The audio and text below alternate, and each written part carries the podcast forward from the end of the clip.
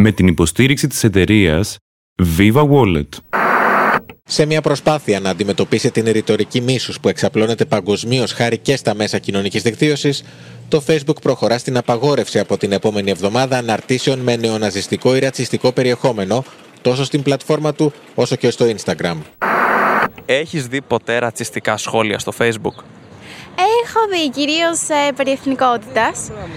Θεωρείς ότι αν υπάρχουν πρέπει να κατεβαίνουν, να λογοκρίνονται. Εγώ πιστεύω θα έπρεπε να υπάρχει η ελευθερία λόγου. Ό,τι θέλουν να λένε. Εντάξει, εκτός και άμα είναι απειλές, ξέρω. Έχετε παρατηρήσει ποτέ ομοφοβικά ρατσιστικά σχόλια στο Facebook? Παντού και πάντα όπως και στην κανονική ζωή. Θεωρείς ότι τέτοιου είδους σχόλια θα πρέπει να λογοκρίνονται και να κατεβαίνουν. Καλά, προφανώς η κοινότητα του Facebook, του Instagram και αυτά έχει λάβει τα μέτρα της, έτσι.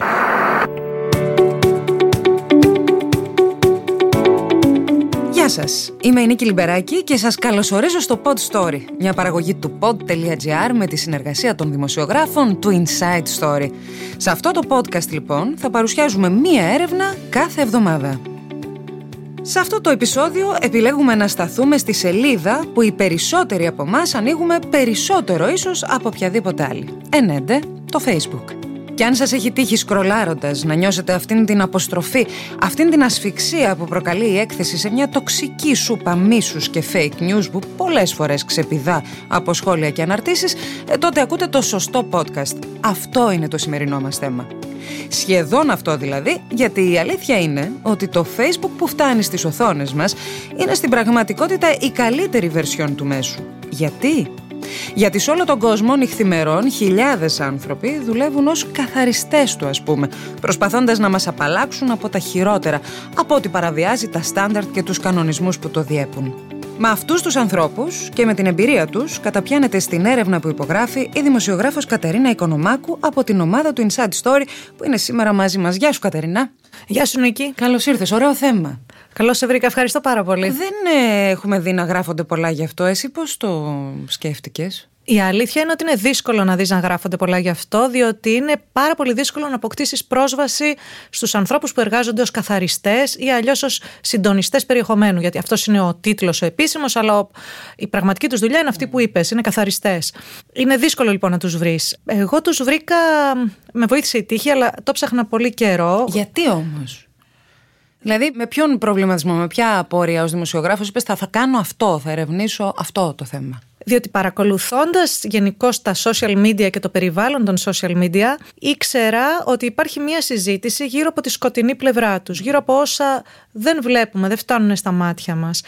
Πώς γίνεται να υπάρχουν πράγματα που δεν φτάνουν στα μάτια μας, Υπάρχουν δύο τρόποι. Ο ένας είναι ο αλγόριθμος, ο οποίος κόβει κάποια πράγματα. Δηλαδή, αν γράψεις λέξεις που παραπέμπουν στο νεοναζισμό, που έχουν ε, σαφέστατα περιεχόμενο που υμνεί τους νεοναζί, θα στο κόψει ο αλγόριθμος. Θα το κόψει. Έχει διδαχτεί κάποια πράγματα να τα κόβει. Μπορεί να μην, να μην είναι επιτυχής 100%, αλλά κάποιο πρώτο ξεσκαρτάρισμα κάνει ο αλγόριθμος. Πολλές φορές βέβαια κάνει και ένα ανόητο ξεσκαρτάρισμα. Έτσι μπορεί να κόψει μια, ένα εργοτέχνης ναι, ναι. επειδή έχει γυμνό. Το έχουμε δει αυτό. Το έχουμε δει, ακριβώς. Άρα η αφετηρία σου είναι η περιέργεια για κάτι που ε, φαίνεται να είναι κάπως μυστικό, κάπως σκοτεινό ακόμη. Έτσι. Ναι, ήταν η περιέργεια και ιδίως κάποια πράγματα που ήξερα για τα εγκλήματα που γίνονται με τη διευκόλυνση, με τη διαμεσολάβηση του Facebook. Τι εννοώ; Υπάρχουν άνθρωποι που μέσω του Facebook κάνουν εμπόριο ε, αρχαιοτήτων για παράδειγμα, αρχαιοτήτων οι οποίε διακινούνται από χώρες που είναι σε εμπόλεμη κατάσταση. Να το φανταστούμε κάπως σαν τις αναρτήσεις αγγελιών που βλέπουμε στο Facebook, αλλά αφορούν αρχαιότητες. Ακριβώς, ακριβώς. Υπάρχει αυτό. Υπάρχει επίσης αγοραπολισία γυναικών, την οποία κάνουν άλλα groups που έχουν έδρα σε χώρες όπως το έδρα. Τα, ναι, τα, ναι. τα, διαχειρίζονται, ε, τα διαχειρίζονται πρόσωπα που μπορεί να είναι στο Αφγανιστάν. Δεν πουλάνε και αγοράζουν γυναίκες που ζουν στο δυτικό κόσμο, αλλά γυναίκες σε χώρες που η ζωή των γυναικών δεν έχει καμιά αξία. Ναι. Αυτά είναι κάποια παραδείγματα.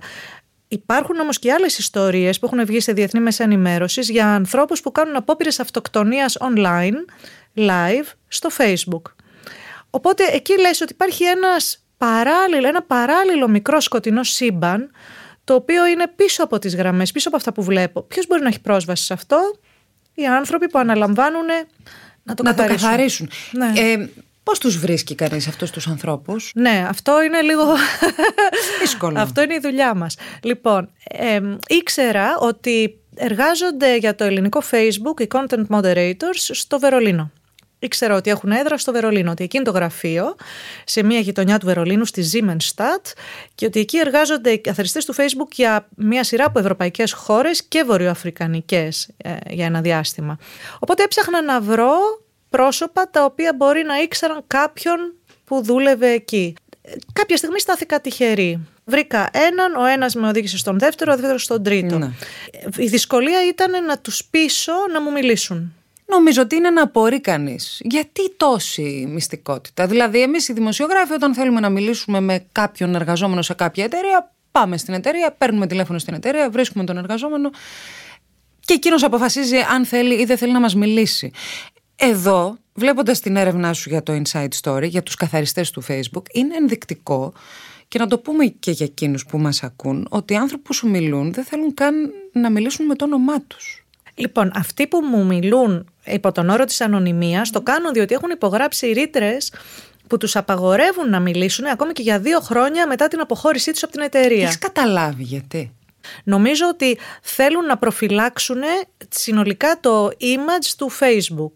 Και αυτό σημαίνει ότι θα κρατούν όσο περισσότερο αδιαφανές γίνεται το περιβάλλον μέσα στο οποίο εργάζονται οι άνθρωποι του Facebook. Εδώ βέβαια υπάρχει ένα παράδοξο. Φυσικά, έτσι. ακριβώς, όταν, ακριβώς. Όταν ε, επισημαίνει κανείς την προσπάθεια να καλυφθεί κάτι με ένα πέπλο μυστήριου, ε, εκ των πραγμάτων το αποτέλεσμα είναι το ακριβώς αντίστροφο από την προστασία μιας εικόνας χαροπής, καθαρής και ανοιχτής. Ακριβώς δεν το καταφέρνουν γιατί οι άνθρωποι φυσικά και κάποια στιγμή θα μιλήσουν ακριβώς όπως μίλησαν σε εμάς και έχουν μιλήσει και σε συναδέλφους στη Γερμανία και στις- στις Ηνωμένες Πολιτείες και στην Ιρλανδία.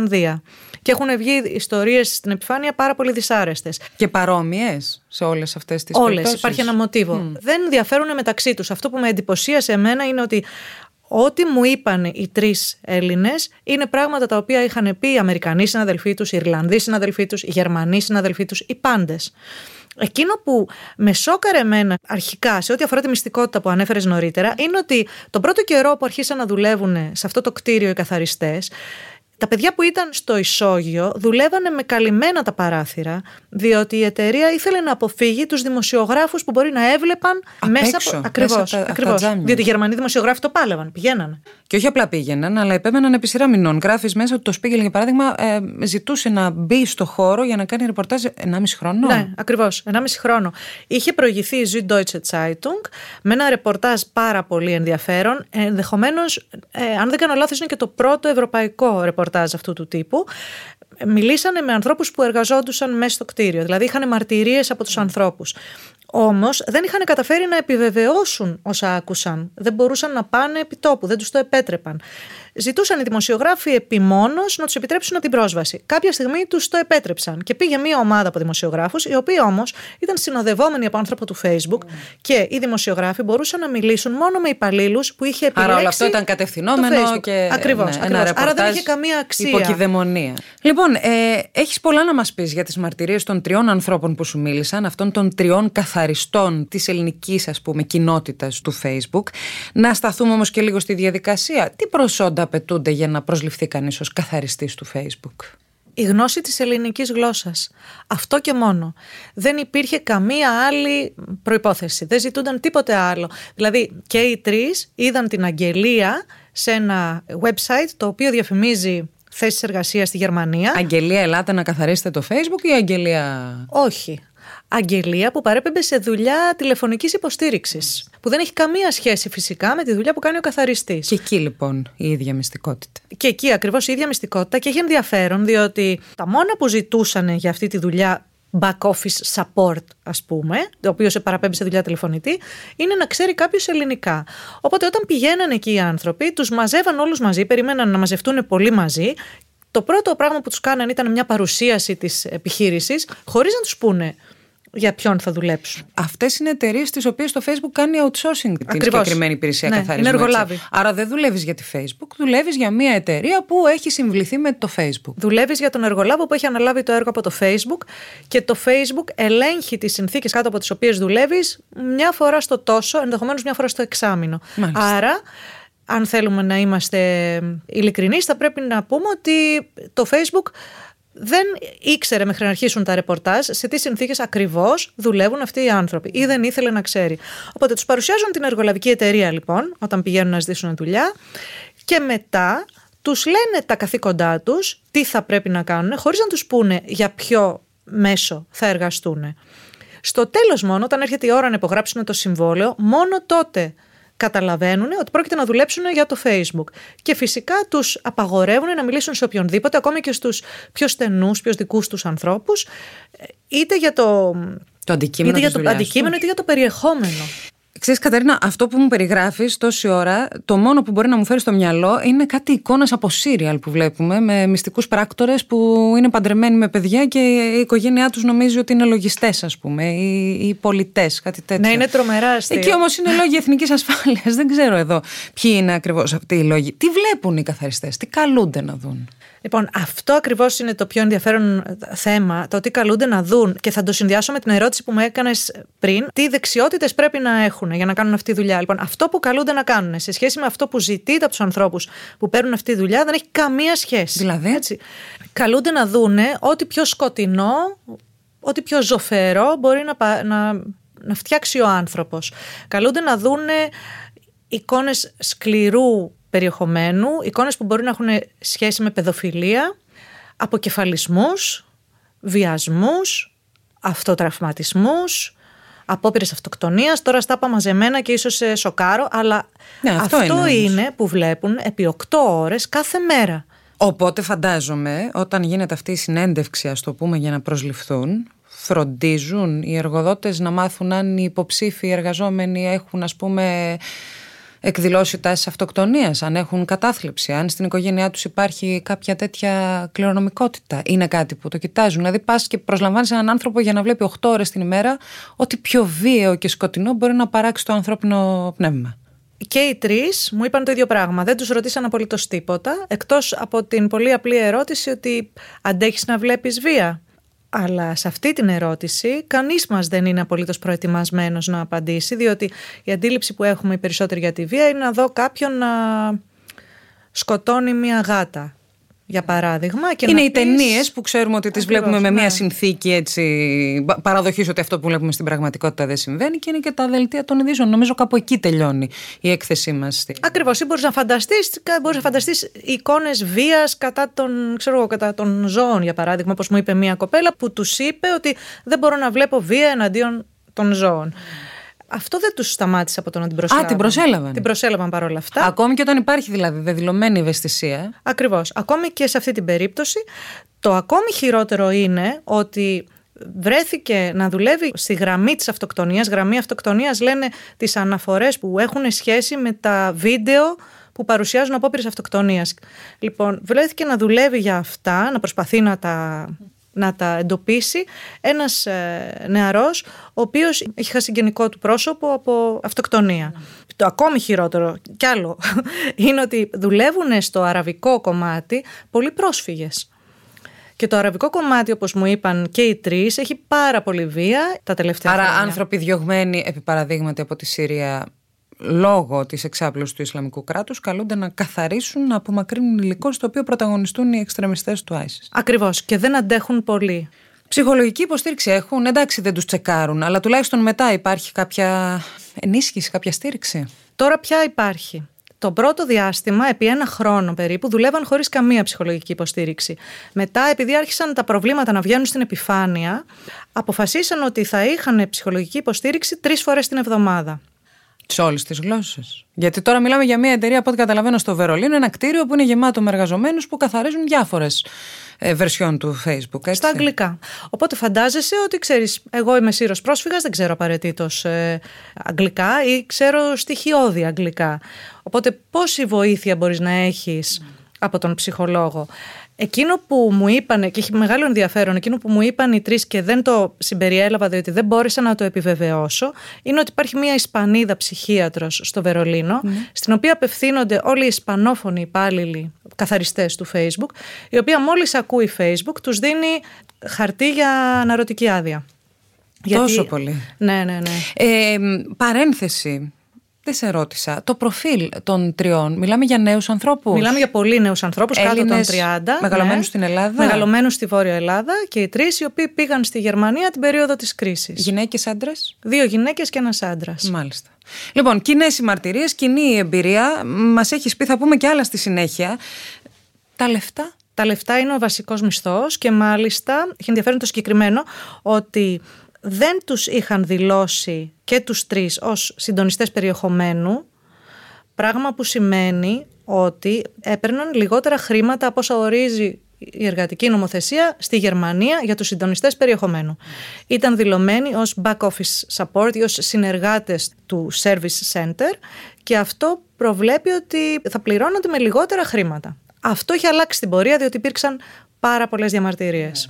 Καταλαβαίνω πάντως όσο μιλάμε, Κατερίνα, ότι αυτή η άγνοια του Facebook για αυτά που συμβαίνουν στις εταιρείες που αναλαμβάνουν εργολαβίες είναι και πολύ βολική από πολλές πλευρές. Είναι μια άγνοια που σώζει εν προκειμένου. Δεν ξέρω μέχρι ποιο σημείο και πόσα χρόνια μπορεί να δίνει μια κάλυψη. Συνθήκες εργασίας δουλεύουν όλοι υπό τις ίδιες συνθήκες μέσα σε αυτό το κτίριο στο Βερολίνο. Αυτό έχει ενδιαφέρον. Δεν δουλεύουν όλοι με τις ίδιες συνθήκες. Δηλαδή, από ό,τι μου είπαν οι τρεις συνομιλητές μου, οι συνθήκες για τους Γερμανούς εργαζόμενους αλλά και για τους Σκανδιναβούς είναι σαφώς καλύτερες. Εικάζουμε ότι συμβαίνει διότι οι Γερμανοί και οι Σκανδιναβοί έχουν πολύ μεγαλύτερη αυτοπεποίθηση, ξέρουν πολύ καλύτερα τα δικαιώματά τους και δεν θα διστάσουν να απευθυνθούν στις αρμόδιες υπηρεσίες του κράτους για να εκδηλώσουν, να εκφράσουν τα παράπονά οι Έλληνες, οι Πορτογάλοι, οι Γάλλοι επίσης, από ό,τι μου είπαν, δεν διαμαρτύρονταν ποτέ, παρόλο που μπορεί να δουλεύανε σε πολύ άσχημες συνθήκες.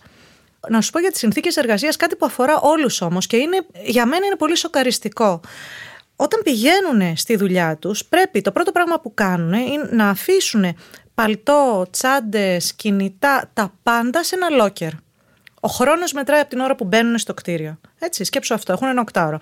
Με το που μπαίνεις μέσα, αφήνεις τα πράγματά σου στο locker, πας στο γραφείο σου, δεν έχεις τίποτα μαζί σου. Δηλαδή δεν μπορώ στο γραφείο μου ε, να έχω την τσάντα μου. Δεν μπορείς να έχεις την τσάντα σου, δεν μπορείς να έχεις το, κινητό, το, το, κινητό σου, δεν μπορείς ούτε το κινητό σου, ούτε στυλό, ούτε σημειωματάριο, ούτε βιβλίο, ούτε φαγητό άλλο από μία κούπα που είναι της εταιρείας ή κάτι τέτοιο. Νιώθω Τίποτα... ότι είμαι κλεισμένη σε διστοπικό σύριαλ του Netflix. Ναι, και εγώ έτσι ένιωσα όταν μου το περιέγραφα. Γιατί; Απολύτως τίποτα. Γιατί για να αποφύγουν το κίνδυνο της βιομηχανικής κατασκοπίας σύμφωνα με τους συνομιλητές μου για να κατασκοπία, κρατήσουν... δηλαδή να, να μην τραβήξουν τα βίντεο που ναι, διαγράφουν. να μην κρατήσουν καθόλου σημειώσεις, να μην τραβήξουν τα βίντεο, να μην σημειώσουν ονόματα, το οποίο έχει μία λογική, ξέρεις, είναι προσωπικά δεδομένα αυτά που βλέπουν. Άρα υπάρχει μια ευθύνη του Facebook απέναντι στους ανθρώπους που έχουν λογαριασμό στο Facebook, ακόμη και αν αυτοί είναι ύποπτοι για κάποιο έγκλημα ή είναι ένα κορίτσι που αυτοτραυματίζεται. Σου λέει δεν πρέπει να μπορεί να διαδώσει τα προσωπικά της δεδομένα ο υπαλληλός μας. Έχει μια λογική. Αλλά το να απαγορεύεται να έχεις ένα βιβλίο πάνω στο γραφείο σου, ώστε αν θες να ξελαμπικάρεις, ρε παιδί μου, πέντε λεπτά από αυτά που βλέπεις, γιατί απαγορεύεται; Δεν έχουν όλα λογική, θέλω να πω. Όχι, τουλάχιστον όχι σε πρώτη ανάγνωση. Στο άκουσμά τους νομίζω ότι κανείς απορεί για πολλά από αυτά. Πόσα, πόσα βίντεο ξέρουμε, πώς, πόσα εξετάζουν, πόσα αναρτήσεις, πόσα σχόλια εξετάζουν καθημερινά; Χοντρικά 2.000 την ημέρα το οποίο είναι ε, ασύλληπτα, ασύλληπτα τεράστιο μέγεθος. Και πώς τώρα δεν μπορώ να κάνω τη διαίρεση, δεν είναι και το δυνατό μου χαρτί άλλωστε. Αλλά θέλω να πω, αυτό τι σημαίνει, δηλαδή πόσο χρόνο διαθέτουν για Έχουν να εξετάσουν λίγα δευτερόλεπτα. Μόνο λίγα Τόσο, δευτερόλεπτα. Ε. Οπότε φαντάσου, αν ένα βίντεο είναι, έχει διάρκεια 15 λεπτά ή αν είναι ένα κείμενο μεγάλο, ένα σεντόνι, όπως λέμε, γραμμένο σε γκρίκλις. Πρέπει να το διαβάσουν και να να αποφασίσουν αν μένει ή κόβεται μέσα σε λίγα δευτερόλεπτα. Διότι αλλιώς χάνουν κάποια μπόνους. Και φυσικά οι άνθρωποι δουλεύουν για τα χρήματα. Που δεν είναι και πολλά. Ακριβώς. Οπότε δεν έχουν περιθώριο πάνε σε βάθος. Λοιπόν, να σταθούμε λίγο και στους κανόνες. Καταρχάς σε αυτούς φτάνουν και τα report που κάνουμε, εκεί πηγαίνουν. Τα report φτάνουν σε αυτούς. Μάλιστα. Ακριβώς. Αυτοί δεν μπορούν να ασχοληθούν με ένα βίντεο ή με μια ανάρτηση αν δεν υπάρχει report. Α, Εσύ οπότε δηλαδή- μόνο τα report Ακριβώς, πηγαίνουν εκεί. ακριβώς. Εσύ δηλαδή μπορεί να ανεβάσεις κάτι που παραβιάζει τα community standards, τα πρότυπα της κοινότητας, δηλαδή τους κανονισμούς, αλλά αν εγώ δεν σου κάνω report, αν κανείς δεν σου κάνει report, δεν θα έχεις κανένα πρόβλημα, δεν θα στο Άρα, κατεβάσουν Κατερίνα, ποτέ. στις κλειστές ομάδες που όλοι οι ομοειδεάτες κάνουν ό,τι θεωρούν σωστό να κάνουν, δεν παρεμβαίνει κανείς γιατί ποτέ δεν γίνεται αναφορά. Έτσι, Πολύ όσο- σωστά, όσο ναι. ακραίο και να ναι. είναι. Δηλαδή υπάρχει ένας πολύ σκοτεινός μικρόκοσμος στον οποίο δεν μπαίνει κανείς μας. Τους επιθεωρεί κανείς, τους καθαριστές ή κάνουν ανέλεγκτα κατά την κρίση τους αυτό που... Ένας από τους συναδέλφους τους αναλαμβάνει κάθε τόσο να βλέπει δειγματοληπτικά κάποιες από τις αποφάσεις τους. Και αυτός με τι κριτήρια λειτουργεί; Υπάρχει κάποιος κατάλογος αν- αρχών και κανόνων; Υπάρχουν τα community standards, τα οποία είναι γνωστά για όλους μας και για εμάς τους χρήστες δηλαδή του Facebook. Καλά τώρα γνωστά είναι αυτό το κατεβατό που σε βάζουν να διαβάσεις για να πατήσεις I agree, σωστά; Ακριβώς, Και μετά ακριβώς. πατάς I agree χωρίς να ξέρεις τι το ακριβώς. οποίο αλλάζει και κάθε δύο εβδομάδες. Από ποιον, Κατερίνα; Δηλαδή, Δεν ξέρω, θα ήθελα και... ποιος είναι ο νομοθέτης του Facebook; Θα ήθελα και εγώ να ξέρω ποιος είναι. Νομίζω ότι είναι μια επιτροπή του Facebook που δεν μπορούμε να την αντιγνωρίζουμε. Δεν έχει, δεν έχει πρόσωπο. Δεν υπάρχει κάποιος ο οποίο θα μας πει, θα μας δικαιολογήσει. Και εκεί απρόσωπα λοιπόν. Μια διαδικασία ναι, που από ναι. κάπου έρχεται. Ένα, δύο πλάκες με εντολές Για- που από κάπου έρχονται και αλλάζουν και πολύ συχνά από ό,τι καταλαβαίνω. Για την ώρα και εκεί απρόσωπα και αλλάζουν κάθε δύο εβδομάδες. Και αυτές είναι που καθορίζουν τι θα δούμε και τι δεν θα δούμε, τι επιτρέπεται και τι δεν επιτρέπεται. Σε μεγάλο βαθμό, ναι. Α πούμε, μου είπαν ενδεικτικά ότι είναι τρελό το πόσο συχνά αλλάζουν οι κανονισμοί που αφορούν τις θηλές, τις γυναικείες. Πρόσεξε, τις γυναικείες θηλές. Ε, αλίμονο. Ναι. Δηλαδή, σε κάποια φάση τους λένε ότι επιτρέπεται να φαίνονται οι θηλές. Δύο εβδομάδες αργότερα τους έρχεται η ειδοποίηση ότι δεν επιτρέπεται τώρα να φαίνονται θηλές. Δύο εβδομάδες μετά τους έρχεται η ειδοποίηση ότι αν είναι εργοτέχνη, επιτρέπεται να φαίνονται οι θηλές. Δηλαδή, λίγο τους τρελαίνουν. Πάνε και αυτοί Κομικοτραγικό τώρα ψάχνοντας. είναι αυτό. Ναι, πάνε και ναι, αυτοί ψάχνοντας. Αλλά αυτό έχει και μια άλλη προέκταση που αφορά και όλους εμάς τους χρήστες. Δηλαδή, νομίζω ότι κάποιος που μας ακούει, ίσως μπαίνει σε έναν προβληματισμό για το τι είναι αυτό ακριβώς που βλέπουμε, πώς φτάνει σε εμάς, ποιος αποφασίζει τι θα δούμε και τι δεν θα δούμε, τι επιτρέπεται και τι δεν επιτρέπεται να πούμε, να αναρτήσουμε θεωρητικά. Μιλάμε για 2,5 δισεκατομμύρια Δις, χρήστες. δις. Και κάθε χώρα έχει τα δικά της χαρακτηριστικά επίσης. Μιλάμε τώρα εμείς για το ελληνικό Facebook, αλλά οι τρεις που μου μίλησαν μου περιέγραψαν και την ατμόσφαιρα που επικρατεί σε άλλα εθνικά Facebook. Για πες μας και για τα δύο. Μου είπαν ότι είναι πάρα πολύ σκληρό το ελληνικό Facebook μεταξύ των εφήβων. Α. Το Facebook και το Instagram. Το bullying, ας πούμε. Έτσι, μου μίλησαν πάλι. και για το Instagram. Μου είπαν ότι το bullying είναι τρομερά διαδεδομένο, ότι είναι πάρα πολύ άγριο, ότι συνδέεται πάρα πολύ με το σώμα. Υπάρχει πολύ μίσος για τις γυναίκες, πάρα πολύς μισογυνισμός. Παραποιούν φωτογραφίες με σώματα συμμαθητών τους. Μου περιέγραψαν πράγματα τα οποία δεν ήθελα να γράψω. Σε βλέπω απέναντί μου ε, σαν να ταράζεσαι και μόνο που το. ναι, ναι, είναι το πολύ ανακαλείς. δυσάρεστα. Πολύ δυσάρεστα. Πάντως αυτό, από μόνο του, αυτό που μας ε, παραθέτεις, ίσως πρέπει να αξιοποιηθεί ε, ως πρόβλημα που χρήζει αντιμετώπισης. Γιατί παράλληλα, αλλάζω θέμα, αλλά έχει να κάνει πολύ με αυτό η σεξουαλική διαπαιδαγωγή στα σχολεία. Συμφωνώ απολύτως. Ο Δεν τρόπος έχουμε, με- δεν υπάρχει δεν στην έχουμε, δεν Ελλάδα. έχουμε τίποτα. Όχι, δεν, υπάρχει. έχουμε. Έχουμε και Έτσι. αντιδράσεις σε κάθε Ακριβώς. απόπειρα. Ακριβώς. Είμαστε η μοναδική ευρωπαϊκή χώρα στην οποία συμβαίνει αυτό. Καλό να το θυμόμαστε. Οπότε, ε, βία μεταξύ εφήβων, εκφοβισμός, bullying, κατά τα λοιπά όμως πώς είμαστε; Κατά τα λοιπά δεν είμαστε τόσο βίαιοι όσο άλλα εθνικά Facebook, άλλες αγορές, markets όπως τα περιγράφουν οι εργαζόμενοι στο Facebook. Για παράδειγμα, μου είπαν ότι είναι πάρα πολύ άγρια η κατάσταση στο αραβικό Facebook λόγω του Ισλαμικού κράτους. Βλέπουν τρομερή βία και τρομερά περιστατικά μισογυνισμού. Και στο Facebook της Λατινικής Αμερικής. Εκεί οι άνθρωποι δεν μπορούν, οι καθαριστές αλλάζουν συνέχεια. Δεν μπορούν να αντέξουν αυτά που βλέπουν και εκεί μιλάμε πάλι για βία κατά των γυναικών και παιδική πορνεία. Ναι, δεν ξέρω, ξέρεις, ε, σ' ακούω. Ε, Και Ζούσαν δηλαδή αυτοί οι τρεις ε, νέοι για μεγάλο διάστημα σε έναν κόσμο που η καθημερινότητά τους ήταν οι χειρότερες όψεις, οι πιο άγριες όψεις της ζωής. Πώς είναι οι τρεις τους σήμερα και πώς ήταν και δουλεύοντας και γιατί στα... έχουν σταματήσει και οι τρεις; Έχουν σταματήσει και οι τρεις, αν αυτό σου λέει κάτι. Δεν αντέχουν. Και μάλιστα η μία, ενώ έχει οικονομική ανάγκη και πρέπει να δουλέψει, δεν αντέχει να δουλέψει πουθενά. Δηλαδή και οι τρεις έχουν επαφή Ούτε με σε μια άλλη ψυχίατρο. δουλειά. Όχι σε καμία. Σε καμία. Δεν θέλει καθόλου, είναι πολύ ευάλωτη, πολύ ευαίσθητη. Κρίση Η πανικού. συγκεκριμένη- Τι, τι εκδηλώνουν, τι... Λοιπόν, άρχισε να έχει προβλήματα μετά από ένα διάστημα. Για ένα χρόνο δεν είχε προβλήματα.